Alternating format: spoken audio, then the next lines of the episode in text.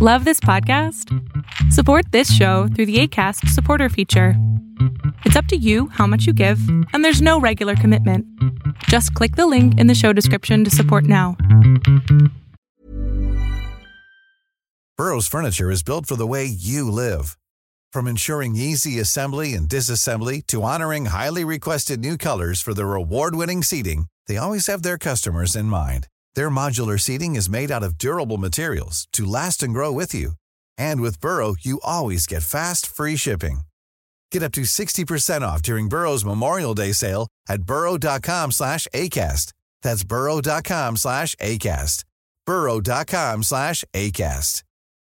Since 2013, Bombas has donated over 100 million socks, underwear, and T-shirts to those facing homelessness if we counted those on air, this ad would last over 1,157 days. But if we counted the time it takes to make a donation possible, it would take just a few clicks. Because every time you make a purchase, Bombas donates an item to someone who needs it. Go to bombas.com slash ACAST and use code ACAST for 20% off your first purchase. That's bombas.com slash ACAST, code ACAST. It's that time of the year. Your vacation is coming up. You can already hear the beach waves feel the warm breeze, relax, and think about work. You really, really want it all to work out while you're away. Monday.com gives you and the team that peace of mind. When all work is on one platform and everyone's in sync, things just flow wherever you are. Tap the banner to go to Monday.com.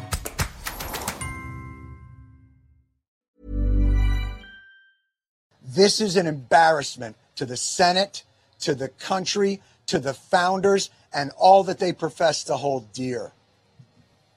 And if this is America first, then America is fucked.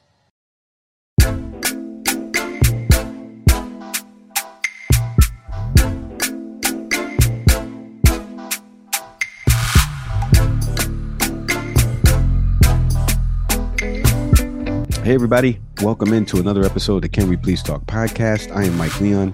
And I'm Nick Saveri. On the program today, you know, some bills have come before the House and Senate recently. Some have passed, some have failed. We'll examine two specifically in the PACT Act uh, that will help veterans and the assault weapons ban that you would think, you would think, Nick, would pass with flying colors. But in the words of college football analyst Lee Corso, not so fast, my friends. Uh, more on those bills in just a bit. Uh, plus, speaking of voting out members of Congress uh, not doing their jobs, New York Times politics reporter Maya King she joins us later on in the program. Uh, she recently wrote an article, if you recall, a few weeks back, Nick and I discussing it, about what young voters think of our current politicians. She wrote this fantastic piece. Maya's going to be joining us later on to break down not only that piece, uh, but some of the key midterm races she has her eye on, uh, not only in Georgia, where she resides, but some other states. But first, before we get into all of that, uh, a housekeeping note October 27th, the date is set. We have mentioned it before uh, the venue still TBD. Uh, time still TBD. But if you are in the DC area, come on down to DC. Keep following our show handles across IG, Twitter, TikTok. At Can We Please Talk podcast on Twitter. At Can We Please Talk. We will be announcing the venue and the location for our live show October 27th in DC. We've got five fantastic guests lined up on the program, working on a sixth right now. Couple segments, some giveaways, and some food and drinks, uh, free tickets, obviously. So you, all you got to do is come on by if you are residing in the DC area, if you are in the tri-state area, you want to drive down down to DC and see Nick and myself. I know Nick and I are excited for that. Uh, now let me turn to the Pat Toomey to my Jon Stewart, uh, Mr. Nicholas Saveri. Nick, how are you, my friend? I wrote that joke yesterday, funny. and I figured you would get a kick out of it. How are you? I would.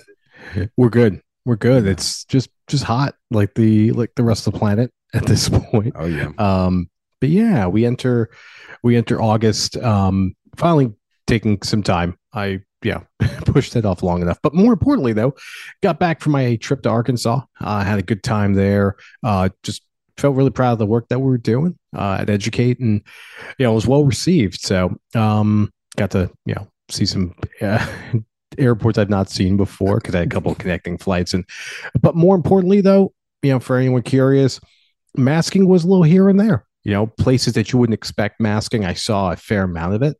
Um, you know, people people were responsible. I didn't see any of that craziness that we see on these videos sometimes of passengers getting upset and fighting about that. None of it. It really felt like a return to form you know, for airline travel. So that was a good thing. Same thing with me. You know, I've been obviously recently traveling to New York, to Chicago for business. I, I haven't seen, I mean, again, you want to wear a mask, wear a mask. You don't want to wear a mask, you don't have to wear a mask. But I, I haven't seen this nonsense that that happens in all these viral videos. I'm never that fortunate to have that happen. I don't know if that's ever happened to you, but that I'm that never happens for me. Um, let us transition to our first segment because you and I have been texting about this. Um, and this has happened uh, over the weekend, I believe. It may have broken on Friday, and then the Sunday shows covered it a lot yesterday. If you weren't tuning in, and that is what happened last week in, in Congress. Um, let's give you the overview because the PACT Act is what we're going to talk about here. The promise to address comprehensive toxins, If you don't know uh, th- what the acronym stands for, this is a bill that was brought to the Senate uh, from Senator Jack Reed, who's a, a senator for Rhode Island. He's the chairman of the Senate Armed Services Committee.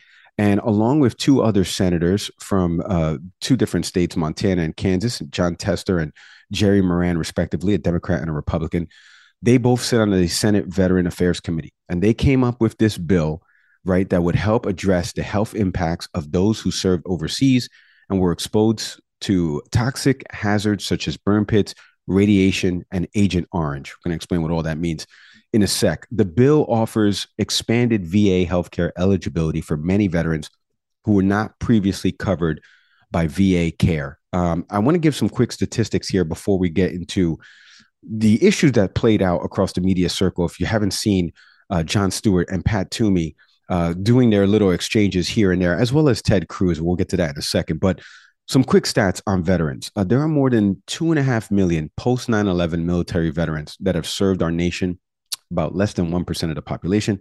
80% of those spent some time in an overseas combat zone. Over 2 million have served in Afghanistan and Iraq, spending one out of three years serving overseas. And then here's a big stat there's an estimated 300,000 post 9 11 veterans who have psychological wounds, namely post traumatic stress disorder and traumatic brain, injury.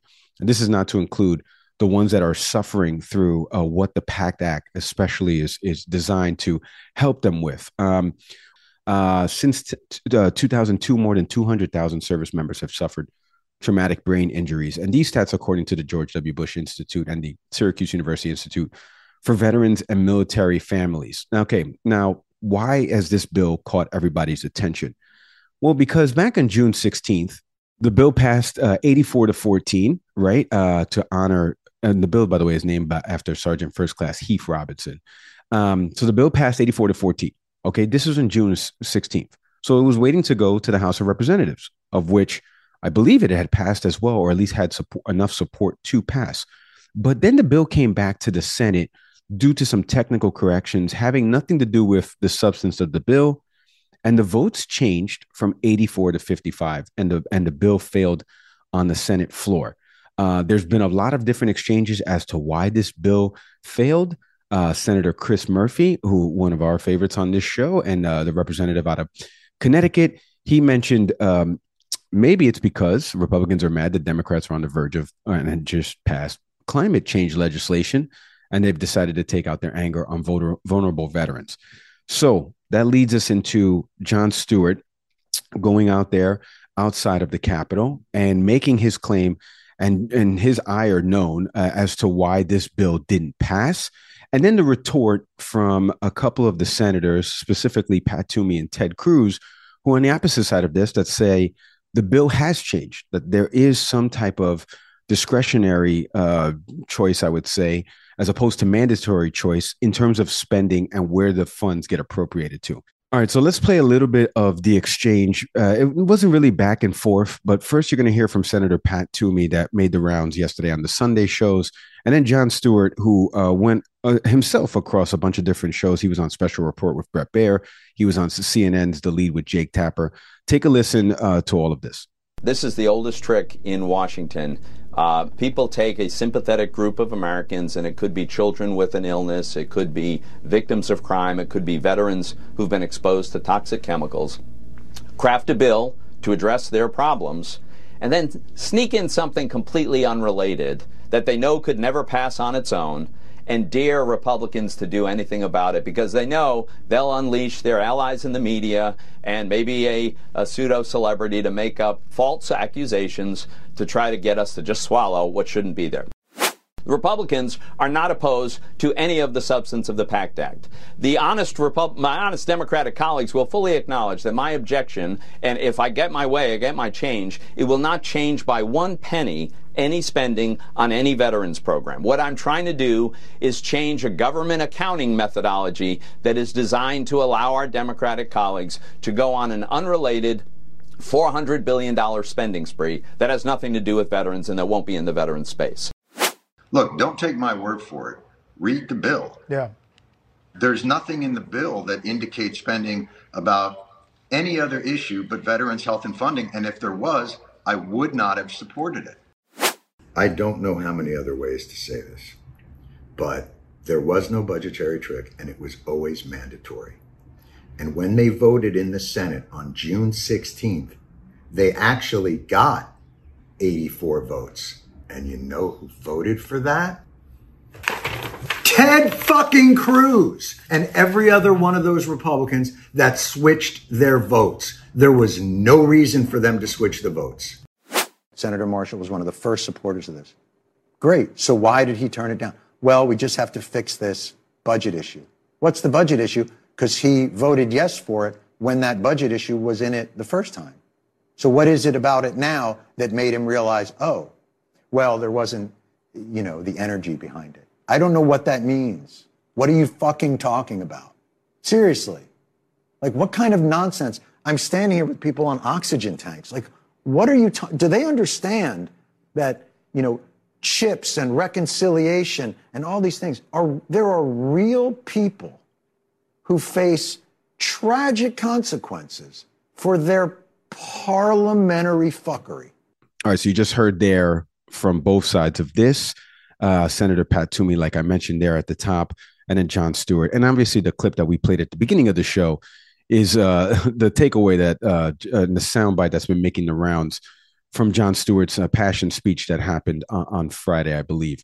So, with that, Nick, let me turn to you because I know you've been watching this and you watched that long 10 minute uh, Stewart speech there on the, on the, on the steps of the Capitol after this happened. You and I have been exchanging text messages about this. I mean, uh, this started to get a little bit more of my attention as you know, my brother-in-law is active in the military. My uncle is a veteran uh, from the military, so there's there's a bunch of different you know emotions here, and he has uh, my uncle has some physical ailments, nothing crazy, but um, and obviously served a long time ago. Um, so, but we want to take care of again.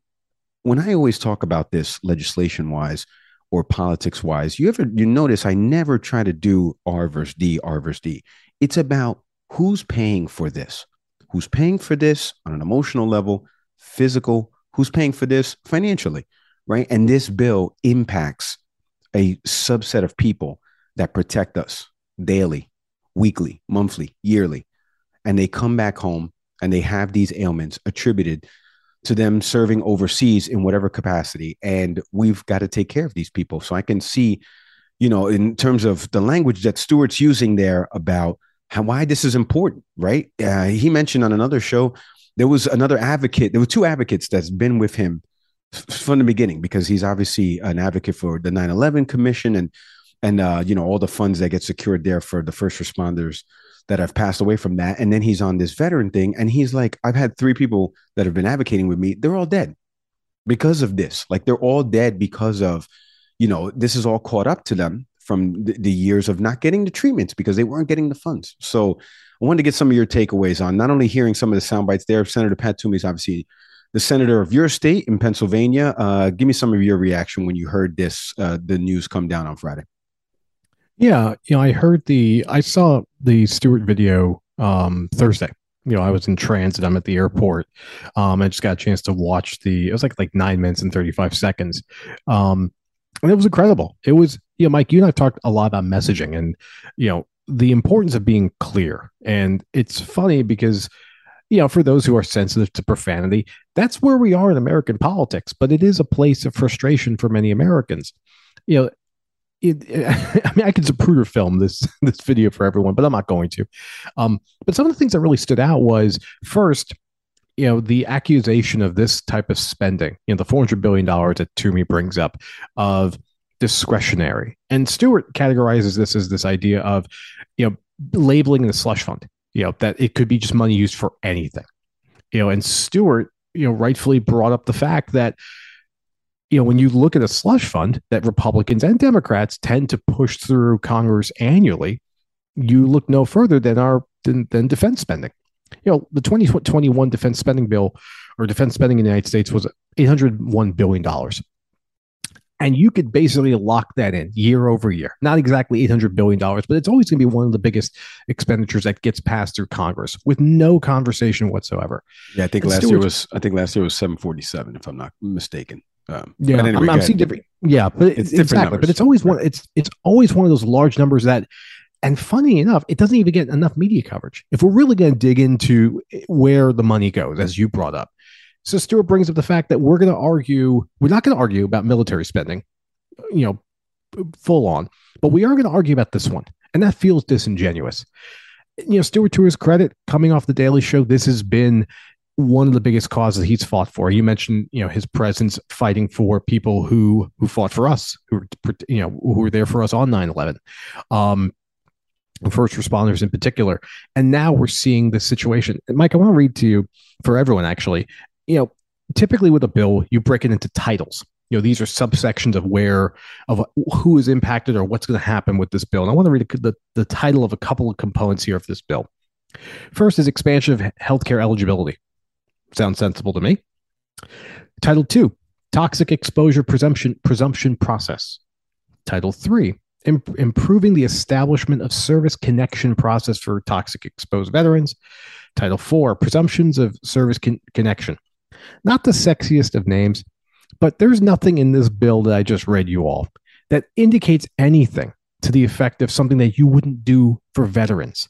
You know, Mike, I don't I don't we didn't get really into it, but one of the big things that, that Stewart had talked a lot about when he restarted basically his media return, essentially on his podcast, his show, and I think which is on Apple Plus, I think.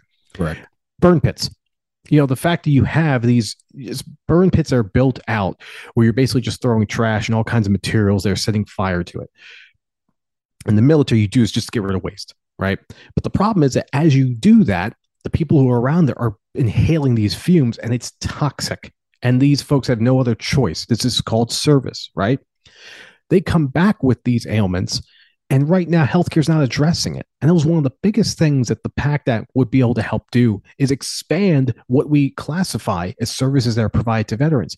The one group of people that Stewart brings up, and I'll say it here, yeah, Republicans are always fantastic, and Democrats to some extent too, about defending the veterans. You know, they always talk about. It. They put pictures up, Memorial Day, um, Veterans Day. It's all about the veterans, right? It's the NFL. And then suddenly something like this comes through and we're arguing about mandatory versus discretionary spending. It's it's ridiculous. Um, and the fact that and the Republicans are very uh, Pat Toomey in particular is very open about it that this is what he considers a the fear of of Democrats running wild with spending, which is a political trope that the left tends to spend more than the right. Bullshit. Look at your defense spending to counter that. Um, Republicans are really good about labeling what is unnecessary spending, but when it comes to things that are important to them, like say, oh, I don't know, corporate tax cuts, the sky is the limit, Mike. In this argument, it it's something that just you're seeing veterans push back on, Democrats pushing back on. I think it's going to pass. I think the heat is a little too hot at this point. There's no other way to just you know categorize it in the way that Stewart had said, which is this this is just fuckery. You know, I will say, and to Pat Toomey's point, just to give some some fairness here, I get what he's talking about in terms of sliding in some type of spending that's not uh, a part of the bill, right? Like it has no business being in there. If you recall, there was uh, when when Biden was trying to get his major piece of legislation signed in, there was some money that was av- uh, you know allocated for like the Kennedy Center. There was like a 25 million dollars as part of like the 1.4 trillion dollars. And and Republicans were like why is this in there, right? Uh, we saw in in the um, when we got that email uh, from I, forget the person's name, but that, that, wrote in about the baby formula bill. Remember, there was two of them. One that passed with overwhelming support in, in, the House, and then there was another one that was really allocating a lot of money to the FDA to like improve the process of approving. And it was like, but again, Republicans were pushing back. That's spending money on a government office that already has funds, right? So I get Toomey's overall point. I want to give some transparency and fairness there to him. But in this bill, that's not there. And to quote Stewart, read the bill. By the way, the Congressional Budget Office estimated that the, the PACT Act would cover about $279 billion over a decade. Okay, so those are statistics. And that, that was from June 16th. Again, bill passed 84 to 14, 55, uh, and, and, and then all of a sudden 30 Republicans, all Republicans, by the way, on that part in terms of switching their vote and the bill got shot down. So now we'll not move to the House. Uh, we'll find out what will happen with that bill, and we'll keep an eye on that and see, you know, what happens with this. Because you're right, Stewart was making the media rounds, even on Newsmax, by the way, which was the funniest thing. He was on Newsmax, and, and I forget another program complaining that people won't hear about this because he hasn't been on Fox, and then all of a sudden later on he pops up on Bret Baier. So great job by John to advocate for this, but he's right. You don't have to listen to him. You don't have to listen to Pat Toomey. Read the bill yourself if you want to check out more. It's on Congress Gov. Let's move into a second bill, Nick, because I know you saw this bill and sent this to me. And this kind of drew a little bit of your ire. And it's a little bit shocking, too, who voted for it and who didn't. Uh, the House on Friday night, uh, in Friday evening, actually, late night, uh, they passed an assault style weapons bill that now goes to the Senate. The final vote on this was 217 to 213. Listen to this Democrats Henry Cuellar from Texas, Jared Golden of Maine, Ron Kind of Wisconsin, Vicente Gonzalez of Texas, and Kurt Schrader of Oregon voted against the ban.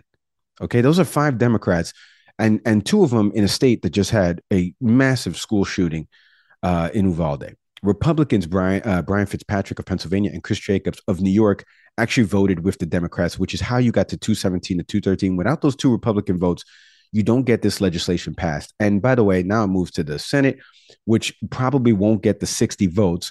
But let's tell you a little bit about the bill itself. Um, the assault weapons ban legislation specifically calls for prohibiting the sale, manufacture, transfer, or import of various semi automatic assault weapons, semi automatic pistols, and semi automatic shotguns, depending upon their features. Uh, this is from The Hill, by the way. You can read on this piece on thehill.com. For example, um, all these semi automatic rifles that can accept detachable magazines or have a pistol grip, a forward grip, a grenade launcher. I mean, listen to some of this stuff. A barrel shroud. Why, why is any person it, if I say those those terms out loud, you would think I'm playing modern duty, you know, Call of Duty, Modern Warfare, or something like that. Like, why am I? Why is a, a person having access to a grenade launcher, a barrel shroud, a threaded barrel? Jesus Christ! Anyway, now, now, now, to be fair, you know, when you go hunting for say oh venison, oh my goodness, you know, sometimes those deers are are, are wilding out. You uh, know yeah. this and there's nothing that's going to take care of it in the grenade launcher. No, no, now, no. See, granted, first off, it wasn't deer. I think it's like rodent. I think you you you're missing the animal that that they were pointing to. Anyway, I mean, good um, luck trying to pull you know shrapnel out of the rodent that you're trying to eat, but that's fine. Right, right. Semi-automatic assault rifles with fixed magazines that can accept more than 15 rounds are subject to the ban. They would be prohibited under the new legislation if this passes. Uh, like I mentioned, House Democrats very weird that five Democrats voted no for it. Still trying to find out why those five uh, uh, House, uh, House of Representative Democrats voted no for it. We've been trying to get one of them on the program to discuss this. We'll see where this bill moves uh, to the Senate. But Nick, I know you had uh, some thoughts about this bill because obviously we're trying to pass sensible gun legislation. You've made a point here, and I'm with you. Ban assault weapons, right? Point blank, end of sentence. No person, the terms I just mentioned there, nobody should have access to that artillery. Nobody. That's a you that's a civilian in this country does not need access to that. You want a gun to protect yourself? Okay. You know how I feel about that already. Nobody has guns. Nobody can kill anybody. Anyway, well, I'm not going to get into that. You want your gun, hold on to your little pistol. You don't need an assault weapon.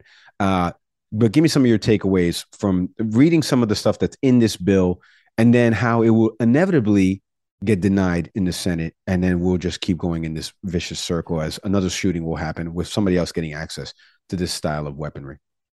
Yeah, I mean, it's not even a matter of like, you know, if, right? Like you're not going to get 60 votes. Yeah, I I will be stunned if a single Republican supports this. Um and and therein lies the problem. I mean, it seems awfully common sense. You know, a, high powered assault rifle should be not available to a citizen of the United States. You have no need for it. Um, you know, there was a quote from Jim Jordan. Um, Today, they're coming for your guns. Representative Jordan of Ohio, top Republican on the Judiciary Committee, said they want to take all guns from all people. Now, Mike, I want to notice something. First line says they're coming for your guns. Second, of course, is they want to take all guns from all people. This is the Republican line that it's the slippery slope argument of, you know, you pass an assault rifle ban. Next thing you know, they're going to take away every piece of weaponry that you feel as an American citizen you should have access to. It's bullshit. It's not complicated to have in a bill very spec- specifications about what can be included on the weapon that you are no longer allowed to have.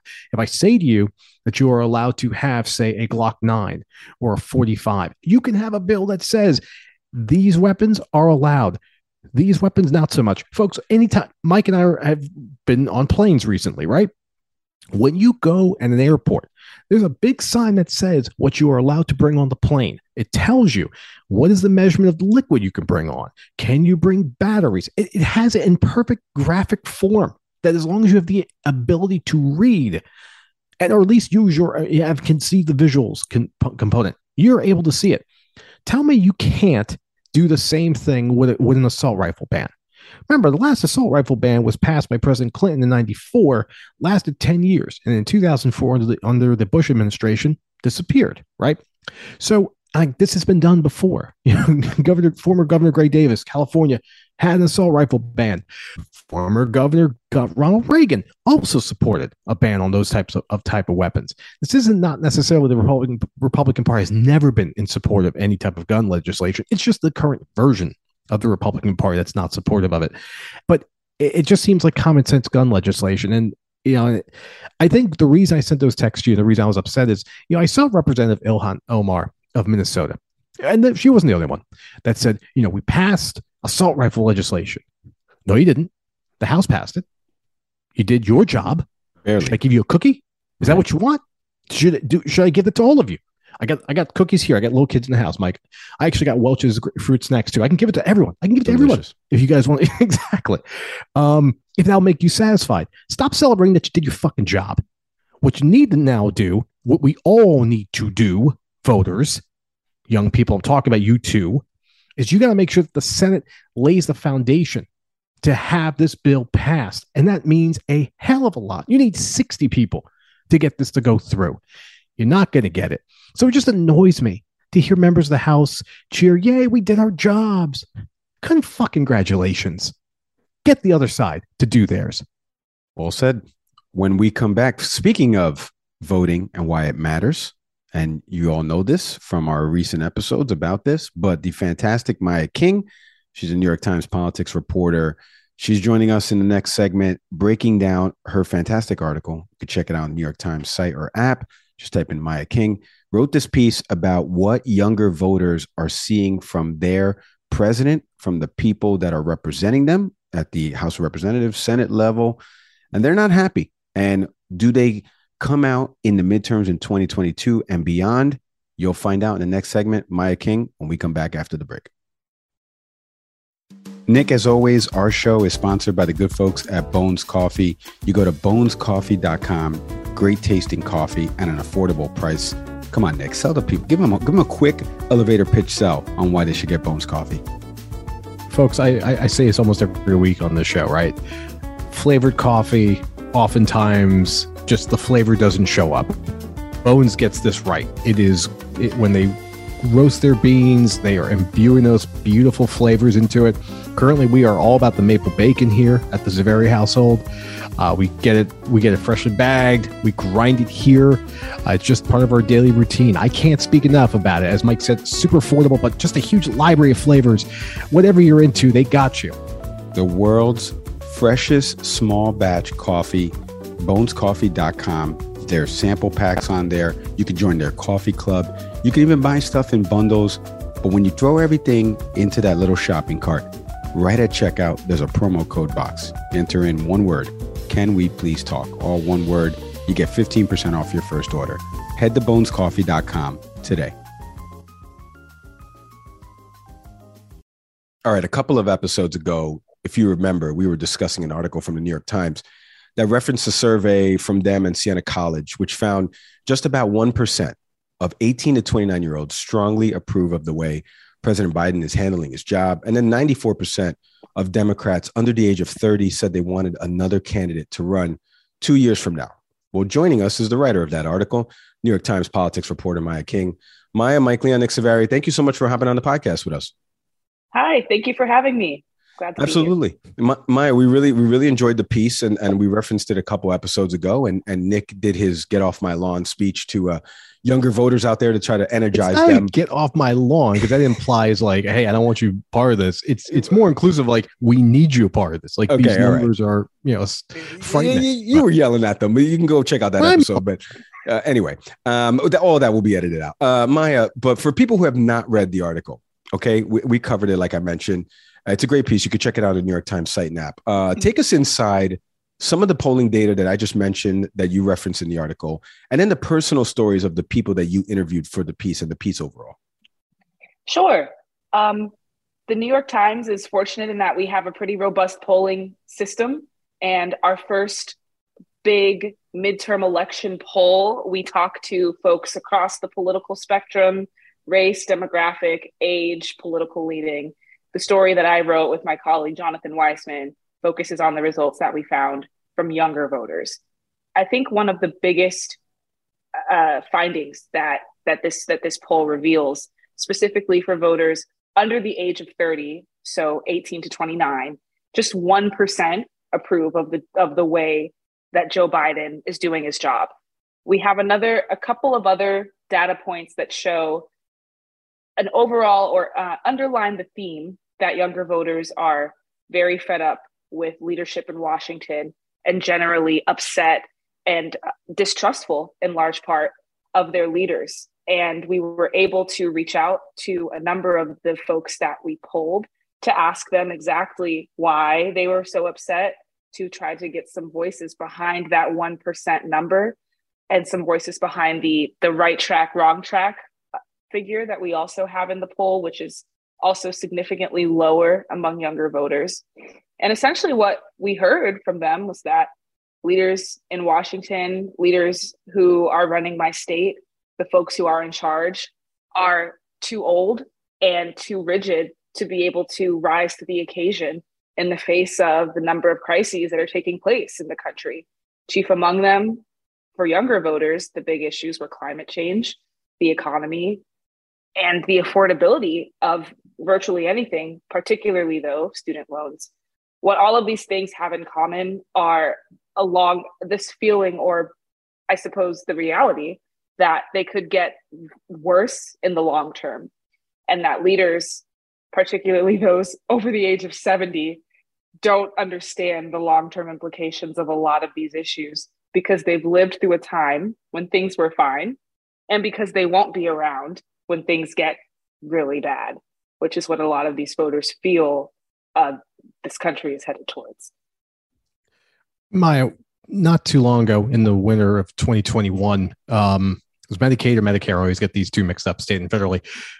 One of which was, of course, passed through. More funding was directed toward that you know coming out of congress uh, most recently we had about 600 billion i believe that had been allocated for pentagon funding you know, we see a trend that things are important for aging citizens, you know, senior citizens, almost entirely get through Congress. Whereas something like student loan debt relief is just being put through through executive action. It's all temporary solutions. The trend continues to be that the needs of younger voters, uh, millennials, Gen Z, to a little extent, you know, potentially even our Generation X, are still not being met you know, when we look at the rest of the world, like some of our youngest leaders here in Finland, Bhutan, the world is young, is scaling younger, you know, with national leaders. Whereas in the United States, we tend to scale older. And I say all this because if the people, young people's response from the interviews you did was to say that we're checking out that this isn't appealing to us. What is their response to how to in, how to in, bring about change if it's not through the polling not through the polling places? Well, I think there's a couple of things. Um, you're asking essentially what would be their response to this trend of basically folks sort of uh, trending younger, but the policy's not matching that age. A little bit of that, but also, you know, the, the data that came from, you know, the from your article talks about the fact that younger voters, at least, you know, by percentages, are just not as interested in voting, like with these particular candidates coming up. And my my question is, if it's not through voting, how do the younger voters that you interviewed think that policy or any type of laws, the things that matter to them, will ever be brought to fruition? I see. Well, it's interesting. One voter that we spoke with, who was 25 years old, um, went to college for data analytics, but drives a truck for Amazon now, very fed up with the direction of the country, but has been voting. However, the way that he votes is different. He wrote in God um, for president, saying that if anybody's going to get us out of this, it's a higher power. And then did the same for a number of the top of ticket races in 2020 but paid laser had was laser focused on local initiatives and ballot initiatives, constitutional amendments in California. That was where he saw where he felt like he could make the most impact. So there's one example of someone who's really fed up with leadership, but is still going to try to do what he thinks is best. Other folks that we spoke with, other young people, um, really weren't sure what they were going to do because staying home is not the best option. But the options that they do have on the ballot, they don't necessarily agree with either. A lot of the people that we spoke to who were in states like California, Colorado, Kentucky, Tennessee, wish they could vote for uh, Congresswoman Alexandria Ocasio Cortez, but they couldn't because they're not in New York. And so I think that it's now incumbent upon these groups who profess to mobilize and uh, turn out and appeal to young voters to start to put forth some candidates and policies that actually appeal to those groups because that is probably one of the biggest unspoken parts of this story that we try to get at but it's it's a really big dynamic of young people who are really fed up but don't often feel like there's much they can do. And and I'll add to that to your earlier point about about folks being younger but the policies not matching that. I think that older leaders older politicians view a lot of the policies that stand to directly impact voters under 30 as far too progressive far to the too far to the left to actually be viable particularly on climate change I know that the Green New Deal, um, really for moderate Democrats and Republicans, has been very vilified. It's kind of a bad word, a bad phrase to use. Um, however, the idea of sweeping legislation to combat climate change is kind of a non-starter at this point on the Hill. Um, and and really just sweeping legislation period to combat a lot of these issues is really thought of as far too progressive and i think that's another source of the frustration for younger voters adding to the story of that 25 year old you had mentioned who I, I, remember his quote about like being focused you know locally you know the the issues that you know, matter most to him was there a sense also that maybe there's a separation of engagement that at the national level we're seeing you know what seems to be the joe bidens the donald trumps like really just old people quite honestly um, that continue to dominate the stage um, but is the opportunity that they're seeing more in the local sense of at the town council mayor board of ed you know being able to infuse more youth into into local positions power I don't know if it's that they see the opportunity to infuse more youth more than they just see it as an opportunity to actually get tangible changes to pass tangible legislation. And that if you can look at someone in their face and listen to them and talk with them about the policy that they're that they're trying to pass, whether it's on the neighborhood level or the city level or even um, state house district. That is a lot easier to swallow um, and easier to, to mobilize behind than um, a law in Congress or even a presidential candidate like Joe Biden, who, as a number of voters pointed out to us in our reporting, made a lot of promises to voters across the Democratic spectrum, including young voters, though, particularly on student loans and they haven't seen those policies come to pass. In fact, they've kind of heard the opposite, which is I'm I'm not willing to budge on anything higher. I think the threshold now is ten thousand dollars and then it's also got um, an income limit as well. There are a lot of young voters who are, or just young people who are really struggling, who are hundreds of thousands of dollars in debt, and are saying that's simply not enough. Um, so I think that's a part of a part of this too. Yeah. Maya, I wanted to ask you because staying on voting, why it matters. Um, obviously, the midterms are coming up in November. Republicans generally, at least from a data perspective, and, and we've done some recent episodes on this, and some guests have mentioned this, they tend to vote more, you know, in the off years, in the midterm years, while while Democrats tend to sit it out. Uh, uh, so the people that you interviewed in this article, do they know that? Stupid question. They know that? Do they know that seeing that type of data, if I saw that type of data, I would say, well, then Republicans are definitely going to take back the House and maybe even the Senate. So then further policies that I would want, you know, enacted legislatively, people that represent what you mentioned, climate change, right? Uh, student loan debt. We're not going to get anything passed if if I was a Democrat. We're not going to get anything passed if I sit it out. What says the politics reporter at New York Times who was interviewing these folks? Do they know that? Do they understand the importance of the ballot box? All of the people that we talk to are have are who are again 18 to 29 year olds. So that's from the the voter who voted for the very first time in 2020 to someone like me at 25, 26 who's only voted two or three times are pretty avid voters. These are also people who saw and participated in the largest protest movement that our country has seen in history in the summer of 2020 and actually felt galvanized to head to the polls for both a um, pro change, anti Trump vote. And still, I believe the people that we spoke to, again, these are people who were polled by the New York Times. So it's also, you know, a, a, a specific subset of youth. They all are are pretty set on on on participating um, again in November. Some of them are holding their nose and casting a ballot, but I think that 2020 really shook a lot of people into a lot of young people into the understanding of the importance of their vote, even if the people that did ultimately get into office have proven rather disappointing to them. While you were asking that question, I was looking at one data point that we found here, which is that nearly more than almost a, almost um, a third, but more than one in four young voters actually didn't know or refused to say which party they wanted to control Congress.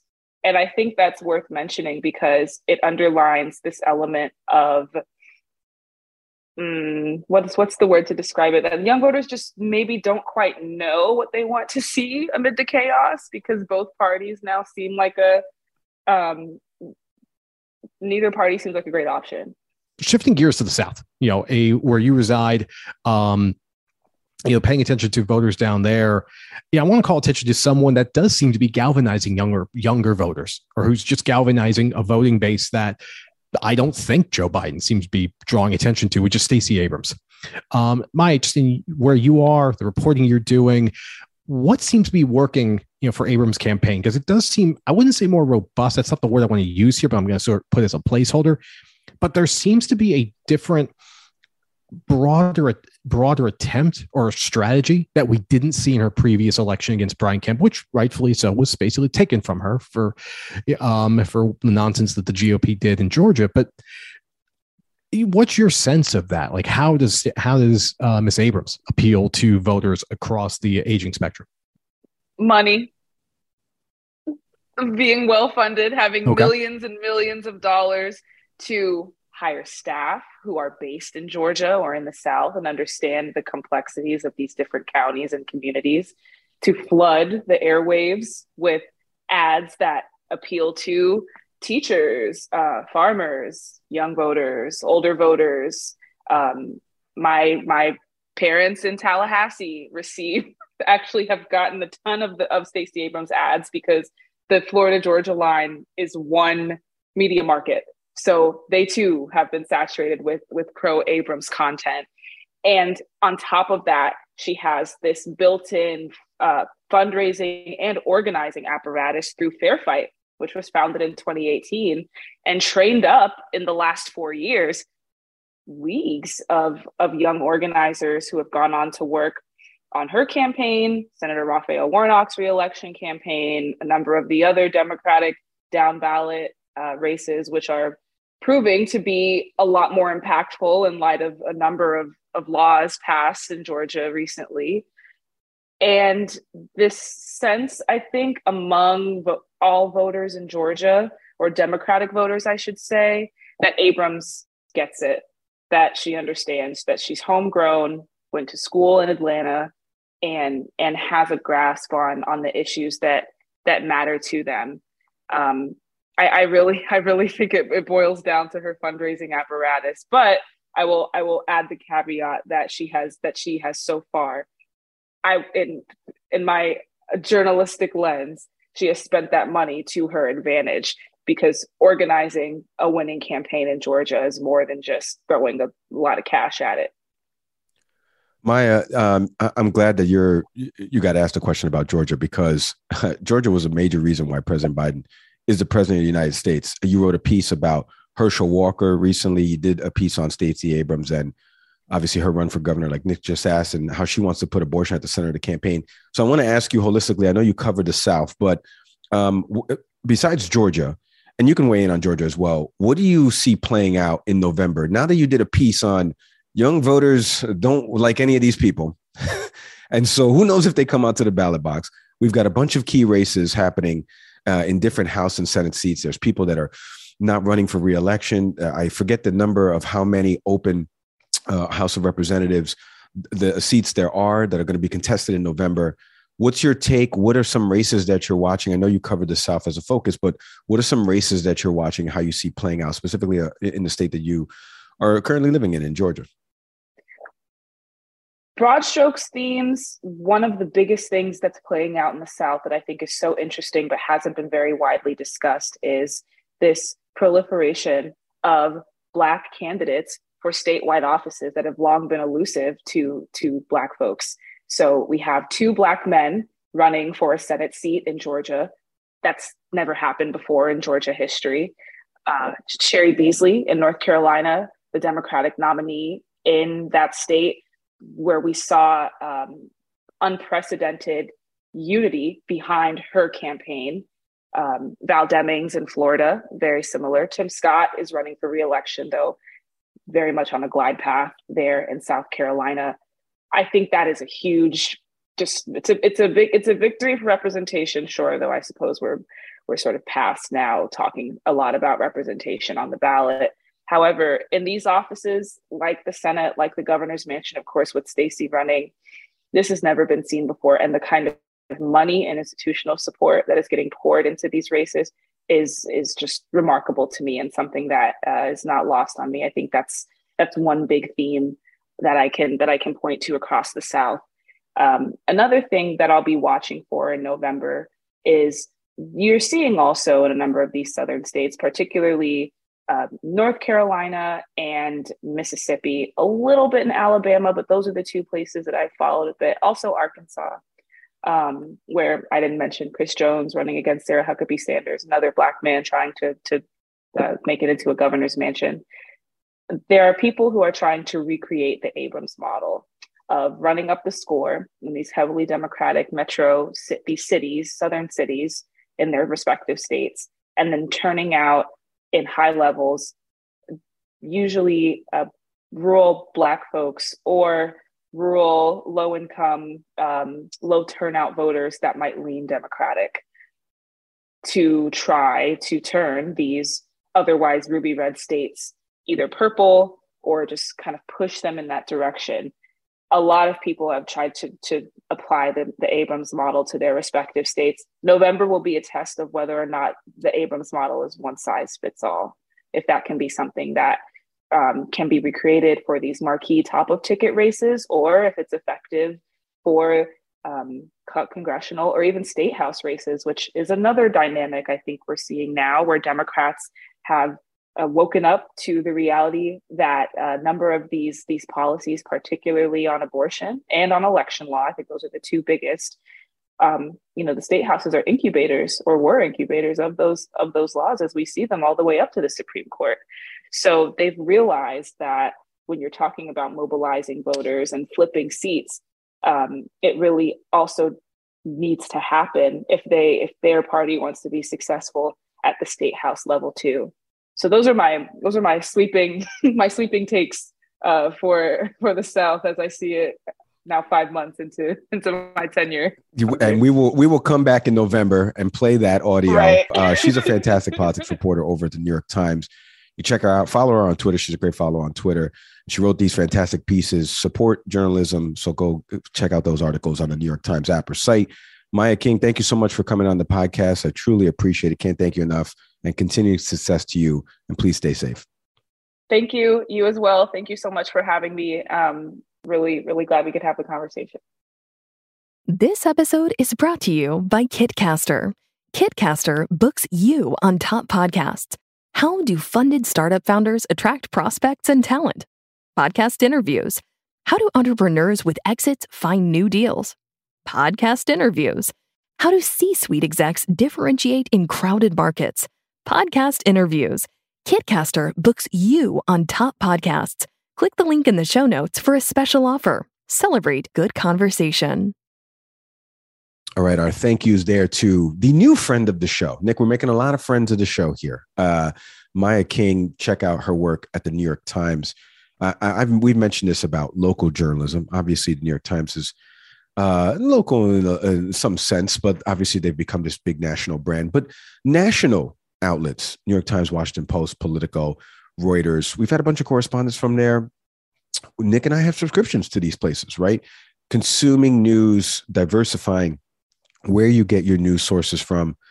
That's what you got to do. And she was fantastic. I mean, look, anybody who listens to the show regularly will know I use the word fantastic. If you have a synonym for fantastic, so I stopped using that word, send it to me. Can we please talk podcast at gmail.com? Incredible, amazing. I, I, will credit you. No, no, no, no, no. You don't got to give them right now. Stand out. Uh, yeah. so let's talk a little bit about what Maya just mentioned. There's a bunch there. Um, at the core of this, Nick, I would love to know. And one thing I forgot to ask her, uh, but again, this is not part of her article. Uh, 18 to 29. How many million people in that group are registered to vote right now? How many how many people in that age demo are registered to vote? The impact, right? Because their poll is a sample size, right? Maybe 800 to 1,000 registered voters or non-registered voters. Um, you know, it's something that, of course, I'm thinking of it now. She signed off, but wh- wh- what is that actual number? And then how do we uh, do those people know that they need to go to the ballot box but not only do they need to go they need to grab their friends and go like other people have mentioned this across the media spectrum this is not mike leon coming up with this out of thin air you need to grab your friends and go to the ballot box what were some of your takeaways from not only Maya's she's fantastic but but uh, the piece that she wrote and then some of the other stuff on on the key races that she's watching yeah, I mean, um, I'll I'll begin with just where like what we talked about with her before she before you know we hit the record button, right? Um, Southern strategy. You know, she's based out of Atlanta. You know, she's seeing the Southeast in a really interesting place. You know, there is an opportunity that we're seeing purplishness, I guess we could say, in in the South. You know, particularly we saw it in Georgia, obviously with Jon Ossoff, uh, you know, Raphael Warnock, you know, winning their respective elections, which played a huge role in obviously where we are now. Um, and she brought up a really good point. You know, you have two men running for a Senate seat, two black men eh, running for a Senate seat in Georgia, never been done before. Um, Stacey Abrams, you know, once again, you know, in the governor's race, should she win, first black governor of Georgia, very big deal the South is an interesting place right now politically, and she brought a lot of insight that speaks to it. You know, Mike, to the other point that you brought up about young voters, it's something that you know I railed about, you know, on a recent episode, and you brought up some really you know salient uh, points, you know, in that interview, and but she hits a really couple key areas. I think one of the most telling pieces is the idea that you know there are people who are not quite committed to sharing, you know, who they would vote for, what party they subs- they subscribe to and I mentioned it, you know, when we were talking to her, you know, there's a real problem now that the Republican Party and the Democratic Party, neither of which may appeal to young voters. You know, and we, you and I run in circles where we hear the occasional person that talks about, well, well, I don't believe in either party. you know, and and they they tend to you know talk about a I'll say mythical third party because you know what the third party has produced in the form of Jill Stein, Gary Johnson. Um, you know, we think about um, Ralph Nader back in 2000. You know, it's like these strands of ideology, but it's not quite a defined party. That's just people who are apathetic. Uh, the same group of people that Donald Trump, I think, did a great job of winning over in 2016. And I think we're seeing that level of apathy play itself out with younger voters. But as you were asking, and I keep screaming about, you know, voting is your only option here. To not vote is to say that you don't want to be a part of the process. And if you don't want to be a part of the process, then you don't get the right to, you can, if you want, complain about where you are right now. I keep bringing this up about, you know, Medicare goes through Congress, no problem. Military spending goes through Congress, no problem. Student loan debt, crickets. Why? Well, just just look at any age demographic breakdown of Congress. These people don't care. These people don't have student loans. It's not the priority. And the only way you're going to get that solved is you're going to have to get more people who represent your views. It was funny that, you know, the people she interviewed said, well, if I could, I'd vote for Alexandria Ocasio Cortez, you know, Congresswoman out of New York. And I, I, you know, half jokingly believe, like you understand, she represents a single district in the state of New York.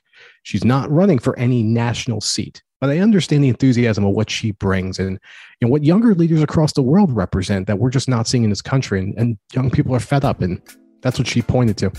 Yeah. It speaks to this country not being evolving. You know, I mean, everyone talks about oh, we're, we're light years ahead of where we were back then. Are we? Are we seeing oh, some not, of the no, things not. that are coming down? Exactly. So we leave it there. A thank yous to Maya King again. Uh, if you want to check out the video of this uh, interview with Maya that we just did, check check it out on our YouTube channel. Type in "Can we please talk" there, and you can see all the video clips of all the recent guests that we've had on the program. Audio platforms you know by now: Apple, Spotify, Google, Castbox, uh, Goodpods. Follow us on Good Pods for sure. They follow us, so shout out to the folks at Good Pods. But whatever platform you listen to us on, leave us a five star review and comment. Come on for me, not for Nick, for me. Uh, shout out to our ACAST, our hosting platform. We couldn't do it without them. And you know, we can't do it without you. The people that listen to this program, good, bad, or indifferent, we thank you each and every week for listening to this program. As always, I am Mike Leon. And as always, begging you to be civically engaged. I'm Nick Saveri. Have a good one, everybody.